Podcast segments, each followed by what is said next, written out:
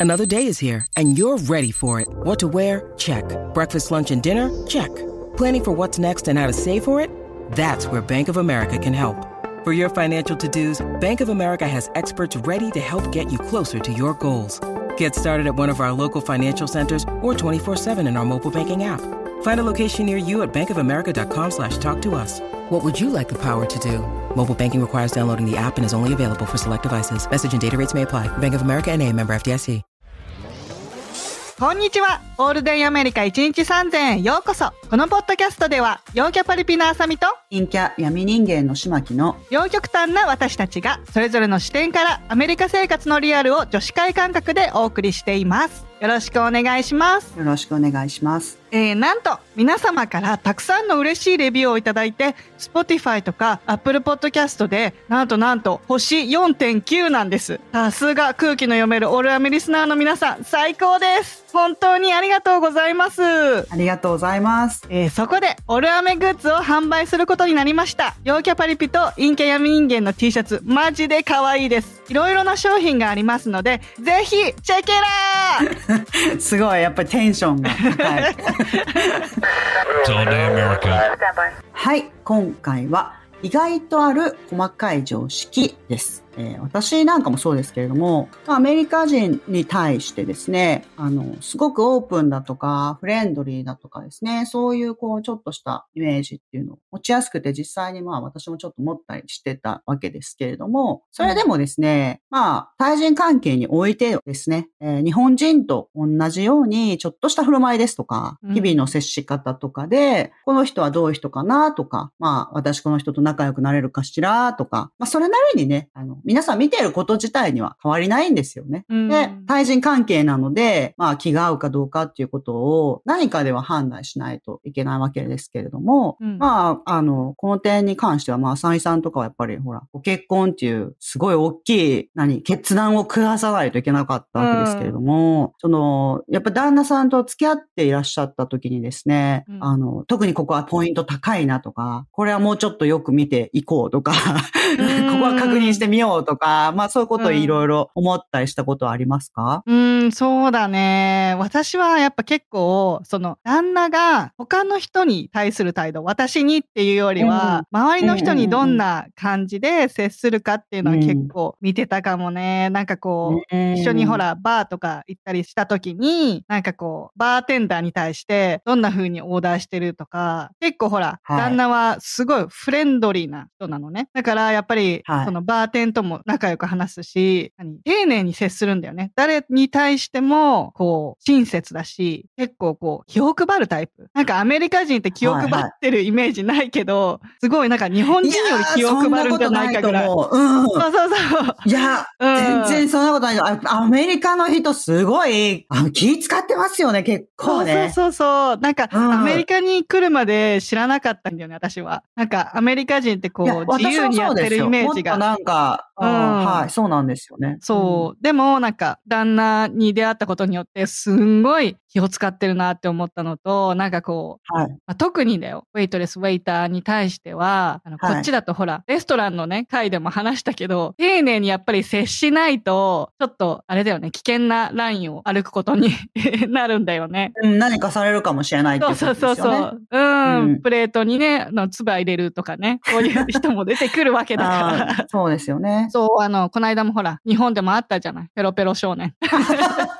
彼は別に何もされてないと思いますけど、誰にも。そうですね。だかはらい、ペロペロ少年っていうの。わかんないけど、勝手に。あのね、そういう人もやっぱ出てくるわけだよ。そういうことをされないように、アメリカ人は結構気を使ってるのかなって思うんだよね。ああ、だしまあ、そういう側面も、ていうか、なんていうんですか？あの、そっちから教えた方が、あの、うんやっぱ自分勝手な振る舞いをする子なんかは、あの、そっち側から教えた方が、うん非常に理解は早いなって思いますね。ああ、なるほどね。そうそう、それが、その、なんていうんですか？相手の気持ちを考えて親切にしなさいっていうよりも、そういうことをすると、あなたに危害が及ぶかもしれないよってっていう方向で教えた方が、うんあの、早く修正が効く感じの子もいらっしゃいますよね。ああ、のなるほどね。はい。まあ中には、まあ私はボランティアとかでそういうことを言うと、自分勝手だから、あの、さらに自分勝手になれっていうことですかみたいなことを言う方とかもいらっしゃいますけども、保護者の方とかも。そう。まあでもね、足し算から教えても、引き算から教えても、どっちからでもいいっていうことですよね。うん、そうだね。なんかその子にもよるだろうしそうそうね。そうなんですよね。だかから、最終的にはちゃんとね、できるようになりますから、ら、うんうんうん。大事なことだと思いますね。それが結局自分を守るっていうことでもありますからね。確かに確かに。うん。あとどう？なんか、道端でさ、やっぱりこう、みんな笑顔を振りまいて歩いてるじゃない？あ、うん。あの、目があったら、なんかこっちの人って、ニコってとりあえずなんか笑顔、ニコニコするじゃないですか。うん。で、それが、なんか、最初めちゃめちゃ怖かったんですよ。私何したんだろう？みたいな感じで。うんそうなんだ。そう。あ、あっていうか、私、ほら、あの、顔面がわからないじゃないですか。人その顔が認識できないから、うん知ってる人なのかなって、すっごい。思っちゃって、最初、うんあれもしかして私の知ってる人なのかしら？誰だろう？誰だろう？ってなって、で、なんか、髪型とか変えられたりとか、うん、あの服とかも全然違ってたりとかすると、本当わかんないんですよね。だから、なんか、え、あんな髪の毛の人いたっけとか、なんか体型とか、服とか、持ち物とかね、そういうの見るんですけど、なんか全然思いつかないんですよ。ああ、誰だろう、誰だろうって思ってると、そのまま歩いてっていなくなって、あれ知らない人だったのかなみたいな。あれは何だったんだだよね。そうそうそう。でだんだん分かってきて、ああ、なんか目があったら、目が合っちゃって、なんかパッて反らすのもちょっといやらしいから、とりあえず目が合っちゃったからニコってしてるんだなっていうことを学んだのが、うん結構後だったんです。ちょっと時間がかかったんですよね。知らなかったらそうだよね。そうなんですよね。あの、いや、あれどういうこと？みたいな感じで。そう、あれはね、なんかね、はいあの、アメリカ人的には他人をこう、じろじろただ見つめるっていうのは、うん。失礼ですよっていうことらしいんだよね。そうですね。失礼だから、ニコってするみたいな。うん。うん。まあ、あと目がなんか微妙に合っちゃったのに、反らすと、なんか悪いことでも企んでたみたいに見える可能性もあるじゃないですか。ああ、なるほどね。うんうんうん。例えば、カバン盗んでやろうとか、うんそういうこと考えてたとか、うんなんか、後ろめたいことがあったから、目を反らすんだみたいな感じに取られちゃう可能性があるから、確かに確かに。うん、まあ、失礼ですよね、普通にね。なんか、うんうんうんあの、ちょっと見てたくせに、ただパッと目を反らすみたいなのは。意外となんか、あの、アメリカの人って知らない人に対してのマナー結構あるんですよね。確かに。そう思う、そう思う。なんか本当に、これが常識だからねって教えられるわけじゃないんだけど、みたいなのがいっぱいあるよね。そうそうそうそう。そうなんですよね。だからあの、人を見てニコって笑うのとか、あとなんかちょっと体が当たったりとかしても、絶対なんか、excuse me とか言いますもんね。うん、言う言う。あれとかもなんか、アメリカ人の友達が、なんか日本に一緒に行った時に、日本の空港でですよ。うん。で、いろいろ人にぶつかるじゃないですか。うん、なんか。かまあ、向こうはそんなに気になら、なってないから、そのまま歩いてっちゃうわけですよ。ちょっと当たってもしょうがないでしょ、みたいな感じじゃないですか。日本だとね、たくさん人がいるわけですから。うんうんうんで、そうすると彼女はもうみんなに、お、エクスキューズミあ、すいません、すいませんとか言おうとするから、ついていけないです。数が多くて。ね。うん、そうだよね。そう、あれもしかしてみんな気にしないのってなったんですよね。で、うんあうん、そうそうそうって言って、え、いいの？言わなくても、何にも言わなくてもいいの？みたいな感じになって、うん。わかる。そうだね。うん、まあ、うんまあ人口密度が高いから、うんそんなに言わないかもっあ、そうなんだ。うんなんか、日本の人ってすっごい礼儀正しくて、ちょっと当たっても言うんだって思ってたから、うんうんうん。ちょっとびっくりしてました。わかるわかあそう言わなくていいんだ、うんみたいな感じ。なんかさ、礼儀正しくする部分と、あの、ここはスルーでいいんだよって部分がなんか極そうですね端な気がす。る。うん、違うんですよね。そうですよね。うん、そうそううそなんですよね。違うんですよ。うん。だから、なんかあそうの、旦那も日本に行った時に前に進めない事件があったよ。そう なんか、そうそう。彼は、うんあの、知らないじゃん、その、人混みとかも知らないわけだし、南部出身。はいそうそう で、なんか、本当あ、右行ったり左行ったりみたいな感じで、なんか、うろうろ、はいうろうろして、なんか、どうやって前に行ったらいいのみたいな感じになってるから。特にね、横浜駅とかすごい混雑でしょ？駅の周りとか。そうそう。だから、はい、そうですよね。ちょっといいから私の後ろに立ってついてきて、あの、見てて、みたいな感じで、最初の数日の間に教えて、私がこう、とりあえずね、あの、もう、あっちに進むっていう方向を目指してぐんぐん前に行くと、もうそれに合わせてこうみんなうまく避けてくじゃん。はい周りが。だから、はいこっちは右行ったり左行ったりすると逆に向こうに迷惑だから、とりあえず目的を定めてまっすぐ行くんだよっていうのを、そこで旦那が覚えて、ほら、背高いからさ、上から見えるわけよ。はい私の頭と、こう他の人の頭がこう、うまく避けていく様子を。あれは本当にはい行って体験しないと学べないよね。ああ、そうかもしれない。あの、うんスクランブル交差点あるじゃないですか、渋谷の。あそことかも、やっぱり、あの、アメリカの人はテレビですごく見てるから、あの、たくさん、あの、人がバーって行き交って、しかもぶつからないっていうのをすごいって言って、うん見てるから、うんあの、観光スポットで、ニューヨークのね、タイムスクエアみたいなもので行きたがるんですよね、あそこに。うんうんうんで、そこ連れてった時も、やっぱ同じような感じですよ。うん、そうだよね。はい、もうみんながバーって、なんか自然に、だから、すごい難しいんですよ。あれ本当あうんの呼吸ですよね。なんか、そうそうそう。うん。なんていうのその別に全てを無視してただまっすぐ歩けばいいっていうわけでもないし、じゃあ、そうそうすごくよ、避けて、その自分が行きたいルートっていうのを譲らないといけないかって言ったらそうでもないし、なんか、侍が、なんかね、なんて言ってたかな？彼女はね、ヨーダとか、あの、スターウォーズのね、うん。ジェダイがさ最低限の動きで、うん。敵の攻撃を避けるみたいな感じの、わかるかも。ちょっとした肩の向きとかね。そう。そうなんですよ。うんだから最低限の動きで、日本人の人は、あの、みんななんかこう、さって避けてるみたいな、すごいみたいなこと言ってましたよ。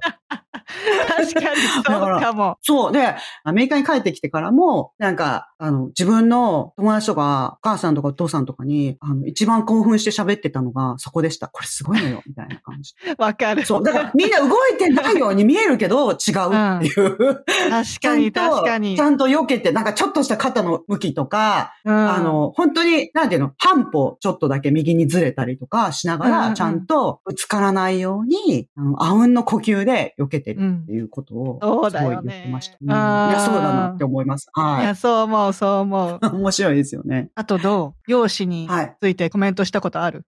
アメリカ人に。え、アメリカの人にですか？うん。いやいやいやいや、あの、っていうか、それ可愛いねとか、うん、なんていうんですか？例えば、歯医者さんの受付の方がこの前行ったら、うんあの、まつげがめちゃめちゃバサバサになってたんですよ。すっごいなんか、何か、エクステンションか、つけまつげかわかんないけど、いつもよりもまつげがバーってなってたから、うん、まつげ可愛いねとか、なんかこう、うんそういうことは言いますけど、うん、違いを感じたら言いますけども。なんかそういう意味でなんか、なんだ私、たまに思うけど、男性みたいな感じ。なんていうんですか男性ってこういうことしてるのかなって思いますよ。こういう細かいことをうん 見つけて、うんあそれ可愛いじゃんとか言って、言ったりとかすると、うんあうんうん。の、喜ばれたりとかするじゃないですか。私は別にそれあんまり何も思わないから、何にも思わないんですけど、あの、だから、この前歯医者の受付行ったらそうやってお姉さんのまつげが祖父だったからさって言ったりとか、うん。あと、マクドナルドとかでも商品渡してもらうときに、爪のね、うん。ネイルすごいしっかりやってる方とかがいらっしゃったら、あ、爪可愛いねとか、すごい、いいねみたいなこと言ったりとかはしますけども、うんうん。特に、用事についてコメントっていうのはもうちょっと最初の来たばっかりの時はもしかしたらしちゃってたかもしれないですけど、うん。え、結構ほら、日本人ってさ、私たちが日本帰ったりするとさ、うわーなんか、やっぱ太ったなとか、そういうなんか挨拶的な 部分があるじゃ日本人。うん、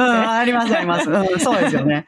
いや、すごいなそうですよ。本当に、あの、だって、なんだったっけ？なんかね、私ね、最初の年ね、もともと私結構ガリガリなんですけど、うん。最初に来た年で、本当に痩せちゃったんですよね、一番最初の年。うんうんうん。あの、車とかもないから、いろんなとこも、日本にいた時はもうめちゃくちゃ歩かないといけなかったし。そうだよね。うん。はい。そうだ、自転車乗ったりとか歩いたりとか、で、うんもうね、ちょっとスーパー行くのとかもすごい運動量だったから、うん。だから、あの、なんていうんですか、大きいじゃないですか、こっちは牛乳でも何でもサイうんズが。うんうん。だから、大きく買わないといけないから、荷物がめちゃくちゃ重たくなっちゃうから、うん。一日では済ませられないから、本当に毎日のように学校の帰りに、どっか自転車でバーって行ったりとか、歩いて行って、何か買って帰ってきたりとか、そういうことしてたんですよね。うんうんうん。うん、だからすごい量歩いたりとかしてたから、最初の年ちょっと痩せて、で、うん最初に帰ってきた時に、いや、なんかあんた痩せたんちゃう？みたいな感じで、まあ親に言われて、うん。で、友達とか普通になんて言うんですかね。家にいるだけなんですよ。私は家にいるだけなんですけど、前とちょっと違うから、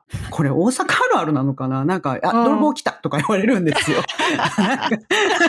それ絶対大阪だけだよ。大阪だけなのかなあれ。うん。近所の人とかが来て、あ、泥棒や思ったら、マキちゃんやないの？みたいな感じで、痩せてたか分からへんわみたいな、言われるんですよ。うんそれは大阪だけ。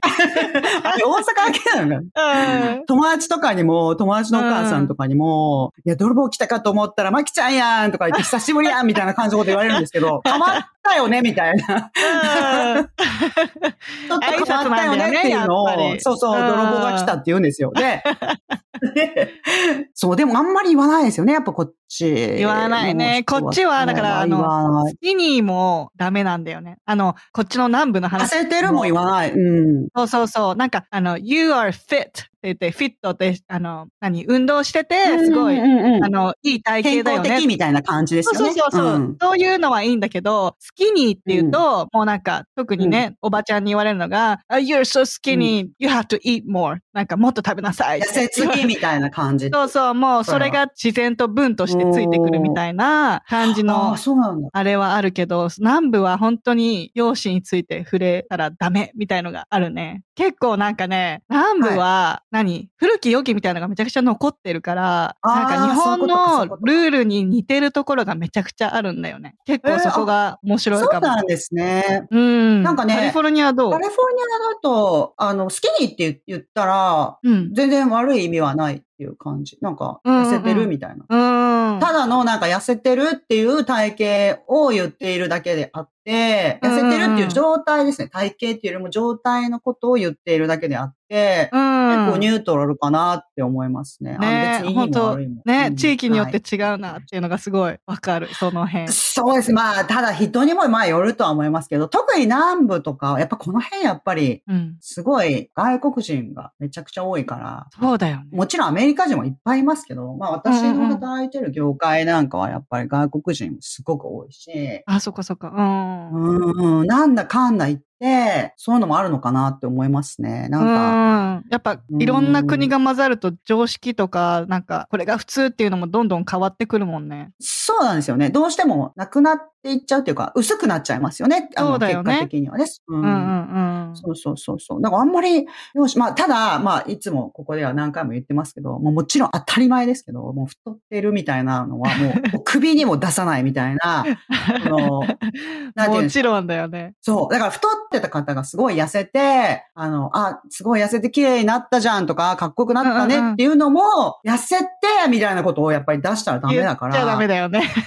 言っちゃダメだから。わかるわかる。そう、なんか、なもう、you look great みたいな感じの、あの、なんかすごい素敵じゃないのみたいな感じったりとか、そういう感じですよね。わかる。やっぱさ、あの、うん私一回ほら、多分前のあのエピソードでも話したんだけど、勝手はいにアドバイスしちゃったんだよね。その、痩せたいって言って言ってる子に対して、あ一緒にエクササイズしようよみたいな感じで言ったあら、そう、そう言ってましたよね。そうそう、ムッとされちゃったから。さん悪気ないですもんね。そうそうそうそう。んだからだ、何？それを求めてないんだよね。痩せたいっていう子は、別にアドバイスを求めてるわけじゃなくて、なんか、あの、大丈夫よ、あなたそれだけで美人よって言われるのが、なんか、流れみたいな、ね。ああ、そう。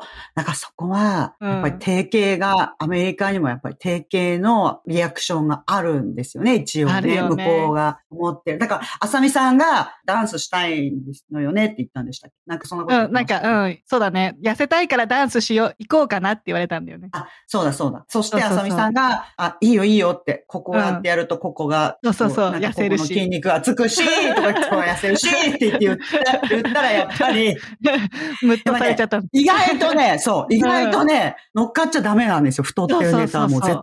うん、うんトラップだよねも。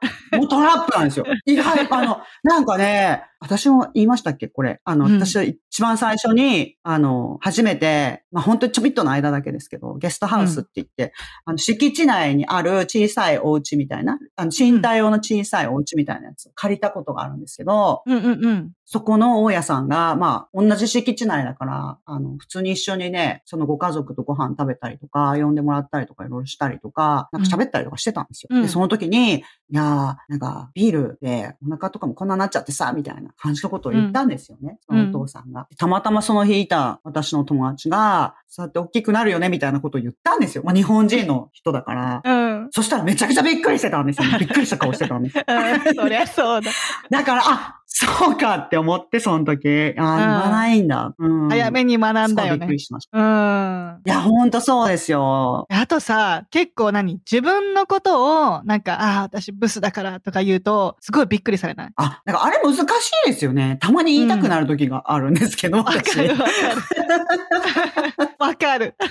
日本でそれでずっと生きてきてるから、ついポロッと出ちゃう時があるんだよね。そうなんですすよね。やっぱりあの、うん独身ネタとか言いたくなる時があるんですけどね。あるあるある。なんか、すごい仲良くて気が知れてるとかだったら盛り上がるんだけど、なんかちょっと、何、うんうんよそよそしい場合に言っちゃったりとかすると、なんか、いやー、私なんかブスだからな、あなたみたいに美人だったらよかったな、とか言ったもんなら、みんなでなんか、何言ってんのあんたみたいな感じで 本当に怒られるみたいな。はい。いや、も本う二度と言わないでみたいな。し、そうですよね。そうそう。うんなんか、そんなこと気にしちゃダメみたいな感じ。なんか説教タイムみたいになっちゃうから。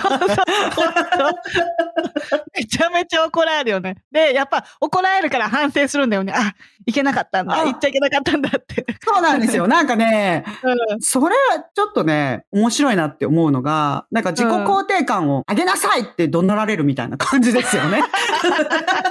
そうかもしれない。それね、友達に言ってたんですよ。あの、みんな私に、うんあの、あれだよねって、自信を持ってほしいんだよねって、そんな怒らなくてもよくないみたいな ことを言ったら、受けてた。爆笑してましたね。本当だねって言って、おかしいわ、私たちみたいな感じで。でも、うんそう、だけどそういうことをやっぱ言うと、相手がやっぱ困っちゃうから、相手のためにも、そのマナーとして自虐ネタはやっぱあんまり言わないっていう感じなのかな。うん、そうだね。うん。まあ、うん。男子同士なんかはね、ボロカス言ったりとかしてますけどね、自分たちの間うんでね。うん。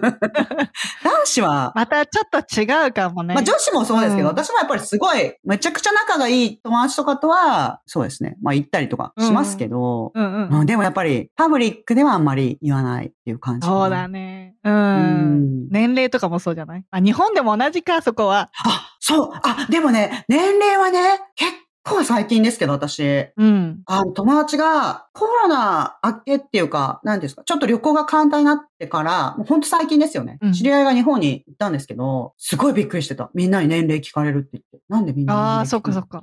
うーん。なんか、日本ってその、年齢によってやっぱこう、敬語をね、使わなきゃいけないとか、すごい、何、尊敬語のこう、うん。レベルがいっぱいあるから、多分、そこで、何ジャッジしなきゃいけない部分があるんだよね。多分ね、日本にはね。そうですよね。だからなんでそうなんでみんな年聞くのってすごい言ってましたよ。うーん。でもアメリカ本当 age is just a number ってよく言うんだけど、うん。数字だよねって言いますよそう、ね、ただの数字だよねって言って、うんやっぱ気にしてないよね、ほとんどの人が。ねえなんつうの ?30 とか40過ぎたからこういう格好をしなきゃいけないとか、そういうのがあんまりないじゃん、アメリカには。確かに、そうですね。あんまりないかも。なんか、いい年してみたいなことを言われることはないかもしれないですね、アメリカの方がね。そうそう。ん。な友達とかもねなんか、年齢関係なはいく友達になるし、そう、だから知らない、あんまり、他の人知らないよね。うんうんううんん、聞かないから、みたいな。聞かないし、なんかあんまりこっちも気にしたことがないっていうか、で、うんうんうん。なんか、よっぽど必要な時に、あ、そういえば、あなたって年いくつだっけみたいな話になる時はありますけど。そうそうそう、話の流れでね、なんか大学の話とか、あれな、今何歳だっけとか、そういう感じにはなるけど、はい。必要な時にっていう感じ。そうそう、最初のなんか、初めましてでは聞かないよね。あ、絶対聞かないですよ。あうの、ん。そうですね。なんか、まあ日本の感覚で言うと、うん。なんかね、年をだから全然もちろん意識してないわけではないんですけれども、うん。あ、の、自分の人生プランっていうことにおいてはですよ。自分の人生プランっていうことにおいては、年はそんなに意識してないっていうわけじゃないですけれども、うん。でも、なんか、カッコに入ってるみたいななんていうんですか、こう、ちょっと脇に置いてある。だから日本人の感覚からすると、やっぱり4割ぐらいしか意識してないのかなって思いますね。はあ、確かに確かに。うん。でさ、なんか会社のルールとか結構ね、日本もあるし、アメリカもあると思うんですけど、なんかはい稼ぎ、何、いくら、月にいくら稼いでるとかは、なんか会社内で 他の人に聞いたりするとクビになるって聞いたんだけど、どう？ああ、まあ、その可能性もありますね、十分。ああ、うんそうなんだ。まあ、立場とか、聞き方とかもうんうんいろいろありますけども。まあまあそうだよねまあ、その可能性も、うん。まあ、ありますよね。聞いたからってクビにはならないですけど。まあね、うん。うん、その、ならないと思いますけど。情報的なでもまあ、うんなんか自分でやっぱ言いたくないのにね、無理やり聞くようなこと言ったりとか、うん。それを馬鹿にするようなことを言ったりとか、そういうことに関しては非常にうるさいかもしれないですね。ああ、そうなんだ、やっぱり。うん。うん。いや、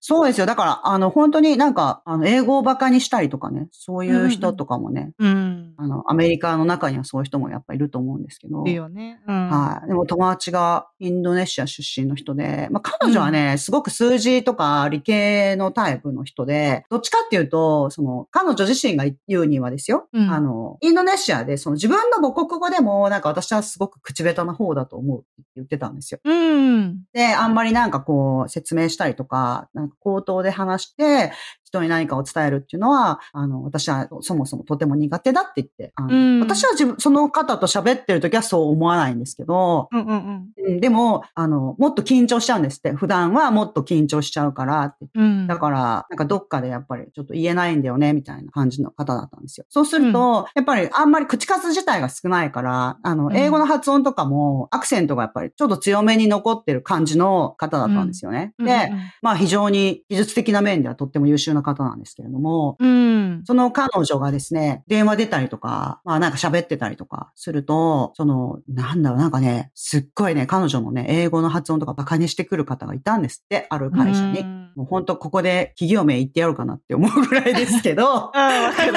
言えない言えない。某ドットコムでは、某ドットコムでは、うん。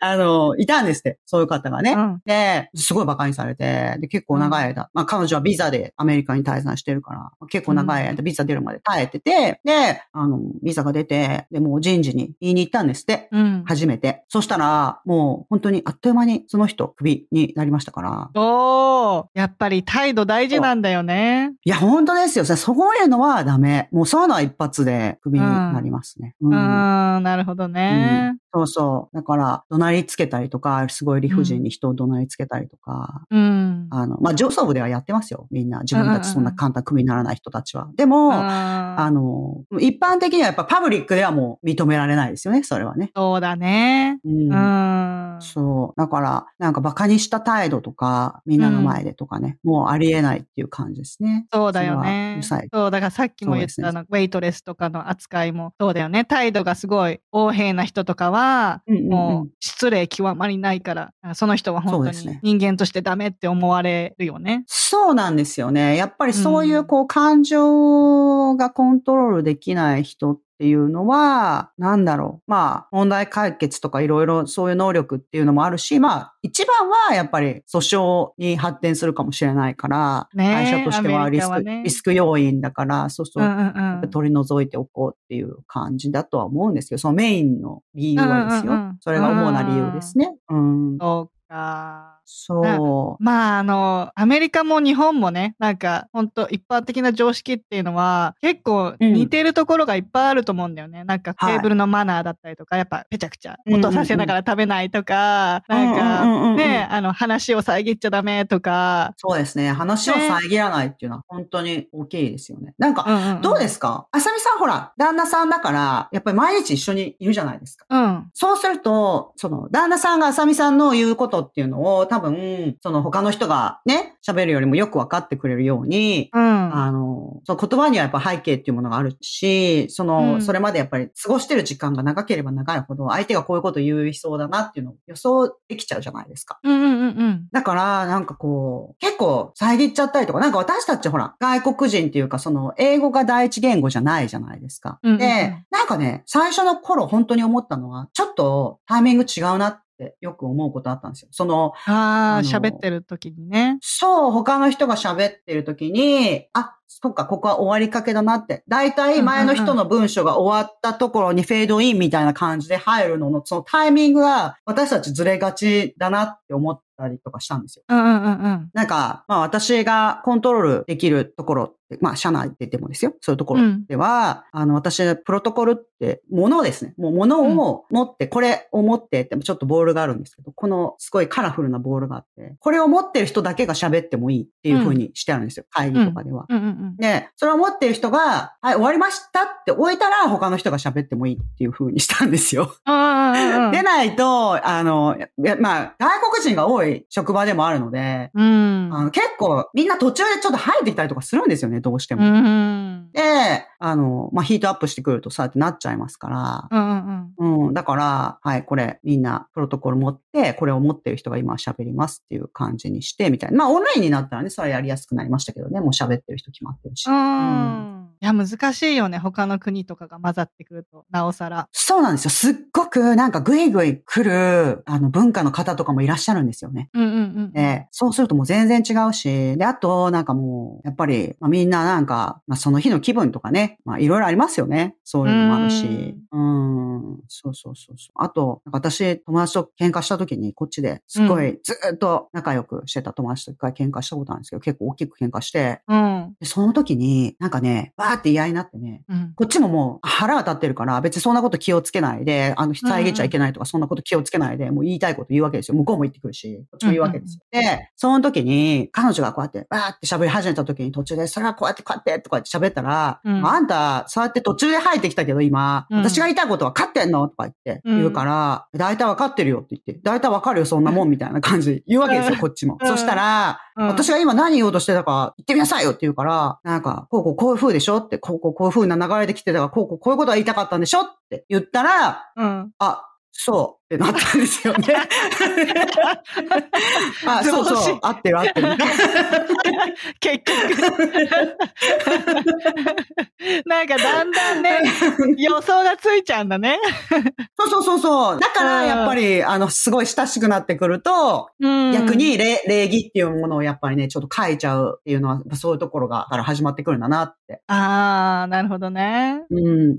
すごく思いましたよ、その時。ね、なんか、その人も言ってましたけど、いや、でももなんか、あんまりその人は日本人の友達っていうのはそんなたくさんいないけど、なんか、あれだよねって言っ。多分、日本人の人って、なんかわかる、あのちょっとフィーリング的には、やっぱ他の、普通のアメリカ人よりももしかしたら結構センシティブなのかもしれないね、みたいなこと言われましたけどね。ああ、気づくのかな。うん。なんかね、やっぱり私たちほら、動詞を最後に持ってくるから、ちょっと最後まで聞かないとわからないみたいになってるけど、うん。まあ、動詞をさ先に言うじゃないですか、英語は。うんうんうんうん。だからそれを言われたら、ああ、こういうことだなってわかるように、うんうんなんかある程度訓練さうん。予れてるの想がかなと思いついちゃう。ます。うん。そうそうそう。なんか最後に動詞が来るっていうことは、それまでその動詞にどうつなげるかっていうために、それまで言ってる情報っていうのを、あの、頭の中に溜めておかないといけないじゃないですか。うん。それが多分できてるんだと思うんですよね。だから、今までの流れを頭の中にちょっとちゃんとあの保存しておけてるから、うん次に新しい動詞が出た時に、あ、この人はこれをこういう風に持っていきたいのねって大体わかるんじゃないかなと思いますね。ああ、なるほどね。いや、すごい。面白い。で、私は思ったんですよ。でも、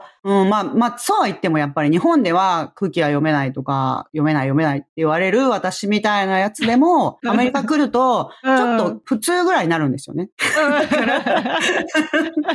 だから、うん日本で空気が読める方なんていうのは、もうアメリカに来たらなんか天才みたいな感じ、なんか、そうだよねすごい人の心が読めてるみたいな感じになったりするのかなってうん、マインドリーダーみたいな、なんか、あの、そうそうそう。サイキックみたいなはい。感じに思われてるかもしれないよね。うん、いや、本当ですよ。うん。いや、面白いよね。こうやってなんか、意外と、このアメリカ人と話すことによって、この常識が似通ってるところがたくさんあるみたいな。ありますよね。やっぱりなんだかんだ言ってね。やっぱり人間としてっていう感じになってくるんだろううんね。うんうん。本当ですよね。うん。いや、だから、あの、あさみさんのところとか、うん。旦那さんとずっと仲良いの、本当すごいなって思います。いや、喧嘩もするけど。でもやっぱり話し合うよね。すごい話し合う。やっぱり、あの、うん文化が違うから、私はこれが普通だと思うし、うんうんこうやってやりたいっていうのはあるけど、あなたはどうしたい？みたいな、ちゃんとした話し合いになるから、なんかこう、うんうん。結局最終的に、じゃあ真ん中で落ち合って、じゃあこういうルールでこれから行こう？みたいなうんうんうん。感じになる？ああ、うん。うん、それ本当国際結婚のいいところだと思う、それ。ね、うん。だから、なんだかんだ言って、日本人同士で結婚するよりは、もしかしたら、喧嘩は、何、丸く収まりやすいのかもしれない。うん、だって、もう、最初から、絶対違うっていうことを前提に一緒うんに結婚しようっていうふうに選んでるから、うん。あの、違っててもしょうがないよねって、なんか、最初からある程度もうね、許す気持ちがあるじゃないですか。うんうんうんうん、違うのは仕方がないいうふうに思ってるじゃないですか。うん。ははい。それをだから逆に、あの、日本人同士とかアメリカ人同士とかで結婚した時に、普通はこうでしょっていうふうに、ちょっと押し付けやすいかなっていうふうには思いますね。自分もそうそうかも、そうかも。うん、相手もそうだし、うんだから、国際結婚のやっぱりすごくいいところは、うちではこうだけど、あなたのところはっていう風になるのが普通、普通、ま、また普通って言っちゃいますけど、あのそういう風に、あの、聞かないと、本当にわからないから、うくしかないっていう感じですよね。うん、そうだね。そこはいいとこだね。そう。だからある意味、この、今回はこうやって意外とある細かい常識っていうのをやってますけど、この常識っていうのが、あることも大事だし、うんうんうんだけど、じゃあ違ってた時に、あの、それを違ってるって、これが、この人はできてない常識はないって取るよりも、やっぱり、あさみさんと旦那さんみたいな感じで、なんていうの？常識っていうものがない、この人にはないってあるかないかってなんかあることの方が正しいみたいな風に、うんあの、ね、強い形で、こう、判断を下しちゃいますけども、うん。そうじゃなくて、ただ単に自分はこうやって思ってたけど、うん。この人は違うんだなっていうところからスタートした方が、まあ、うんみんなにとってはある程度はね、楽だと思いますね。確かに。うん。そう、その方がまあ、腹は立たないし、で本当に誤解かもしれないしね、ただのね。ね。ううんんうんうん。理解しようとするっていうところが違うかもね。そうなんですよねその。姿勢は大事かも。うん、そうですよね。で、あの、常識っていうのも、基本的にはですよ。このアメリカの方がこうやって、いろいろ細かい常識がみんな大体こうしてるなっていうのは身についてくるし、うん。で、も、本当になんていうんですか？自分にね、全く悪気がない時っていうのは意外となんかクリーンに伝わったりとかしてるなって思うことはよくありますよ。うん。うん、ちょっと間違ってたことをしてたけど、みんな、まあ、しまきは知らないからしょうがないよねっていう感じでずっと許されてたりとかうん。する時もあるし、やっぱ外国人だからねっていう時もあるだろうし、絶対にね。うん。まあ、逆にね、人が、あの、普通にね、教えてくれたりっていうこともあるから、だからなんか、あの人はこれができてないって言っておかしいって思うよりは、私はこうやって思うんだけど、どうなのかなっていう感じを、まあ、お互い探り合ってて、まあ、そういう話し合いができる人との方が、お互いね、常識っていうのはなく、あるように感じてもな、ないように感じても、まあ、お付き合いうまくいくんじゃないかなと思いますね。うん、そうだね。うん、対人関係って難しいですよね。うんだってほら、ガチガチにマナーはこれだって言って言われて、それできない、お前おかしいみたいな人はやっぱり怖いじゃないですか。うまくいかないよね、そういう人とはね。そうそう、そういう人とはやっぱり無無理だし、だからやっぱりバランス取っていくしかないかなとは思いますね。うん。だからこうやって違う文化学ぶのってすごい自分にとってプラスだなと思うね。なんか違う国を知るまあ、っていうのは。そうですね。うん間違いに対して寛容にはなりますよね。うんうんうん。あそっかそっか確かに。まあ、なんか、日本に、まあ、日本にいなくてもそうですけど、自分がすごく常識を一生懸命守ってたりとかすると、うん。他の常識を守ってない人に対して、なんだこいつこんなことも知らないのかとか、なんか、私だったらこうするのにとか言って腹が立つこともあるかもしれないけど、うん。まあでもその人は違うんだっていうことを、まず前提に生活すると、自分は腹は立たないっていう感じ。自分が大事。